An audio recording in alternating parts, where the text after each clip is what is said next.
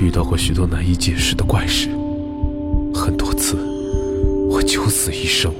现在，让我带你们进入那些骇人听闻的故事里。嗨，手机边最亲爱的你，晚上好，我是姜太白。今天我要给你讲的故事名字叫做《石头剪刀布》。晚上七点啊，江北坐在自家楼下的长椅上，静静享受着夜风带给他的微凉惬意。到了夏天呢，每天晚上吃过饭，他总是喜欢下楼来吹吹风。好多年了，这已然成为了他难以改掉的习惯。今天在江北附近的路灯下，有几个孩子在做游戏。江北的目光呢，时不时的就会停留在一个穿着灰色背心身材较为瘦小的小男孩身上。那个小男孩头发很长，外加上他总是半垂着头，江北呢根本看不清他的脸。那个小男孩啊，想要和其他孩子一起玩耍，但那些孩子呢都不搭理他。没多久啊，其他的孩子呢都跑开了，去别处玩了，就剩下了那个被孤立的小男孩。他坐在马路牙子上，静静地垂着头啊，两只小手攥在一起，不断地揪捏着。江北呢，见那孩子可怜，便起身走近了他。嘿，小家伙，要不然哥哥陪你玩一会儿啊？玩什么游戏你挑，怎么样？小男孩垂着头，小声地说：“嗯，哥哥，那那咱们玩石头剪刀布怎么样啊？”好啊，可以。接下来，江北和小男孩齐齐的呼了一声“石头剪刀布”后，都探出了手来。江北是剪刀，小男孩是石头。这第一回合呀，江北败了。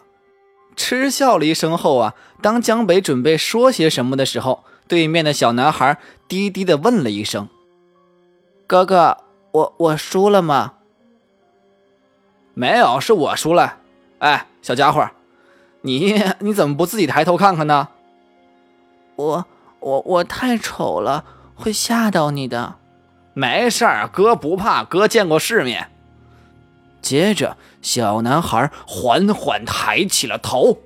江北见到小男孩苍白的脸上竟然有两个血窟窿，他没有眼睛，嘴角还挂着森然的笑意。江北霎时脸色变得惨白，惊叫了一声后，连滚带爬的向家跑了去。回到家，江北窝在沙发里，重重喘息了好一阵后，才渐渐扶稳了情绪。可就当他的情绪方才稳定一些的时候，敲门声噔噔噔的响了起来。江北犹如触电一般从沙发上跳了起来，望着紧闭的大门，心跳猛然提速。哥哥，出来陪我玩啊！出来陪我玩石头剪刀布啊！你你你快走！你快走！我不玩，我不陪你玩。哥哥，你害怕了？可当初你挖我眼睛的时候，你怎么不怕呢？啊！我我我什么时候挖你眼睛了？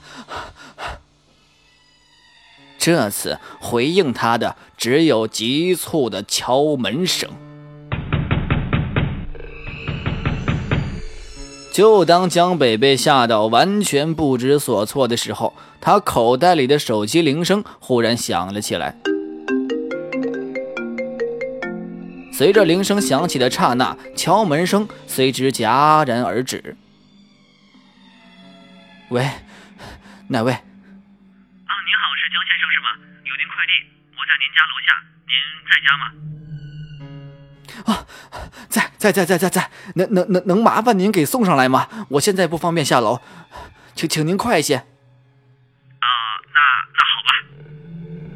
挂断了电话，江北重重的长呼了一口气后啊，瘫软在了地上，望着家门，江北仍然心有余悸呀。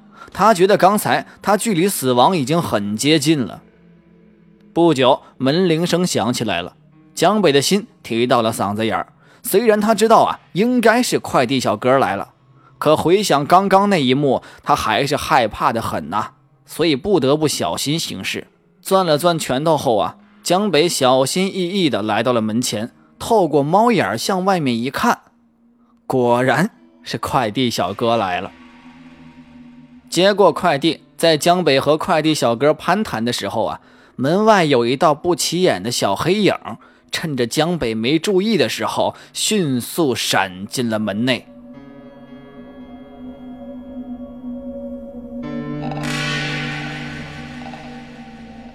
晚上十点，洗漱完以后，江北躺到了床上，心情呢也平稳了好多。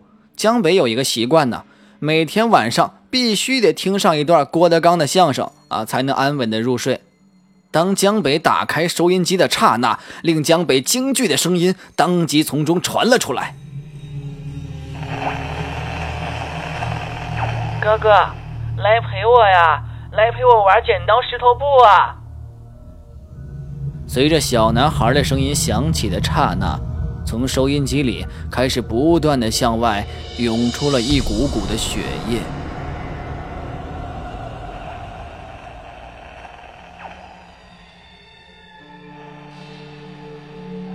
其实啊，江北呢的确挖过一个小男孩的眼睛，那件事情呢也发生了才没几天。之所以当下的江北不记得呢，是因为他有精神分裂症。我相信大家对精神分裂都有一定了解，因为现在张一山的电视剧《七个我》正在热播嘛。这个江北的另一道人格呢，是个喜欢眼睛的变态，尤其是喜欢干净的眼睛。他那道人格平日里极少出现，上次出现的时候啊，是因为他发现了一个小男孩长着一双非常干净的眼睛。他非常喜欢那个小男孩的眼睛，于是便将那个小男孩杀害了，并且挖出了后者的眼睛。没过多久啊，江北所在的楼层呢就弥漫出了让人反胃的腐臭味儿。人们确定了味道来源以后呢，就报了警。当警方撬开江北的家门，走进卧房后，发现江北死在了床上，两只眼睛。都不在了，而他的身体呢，正在腐烂。床下摆着一个被踩得稀碎的收音机。好了，这就是我要给你讲的石头剪刀布的故事。喜欢主播的，可以在新浪微博和微信公众号搜索主播的名字“姜太白”就好了。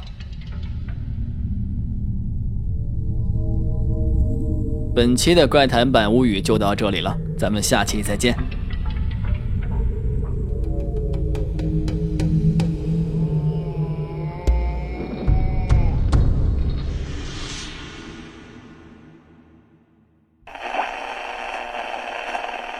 哥哥，来陪我呀，来陪我玩剪刀石头布啊！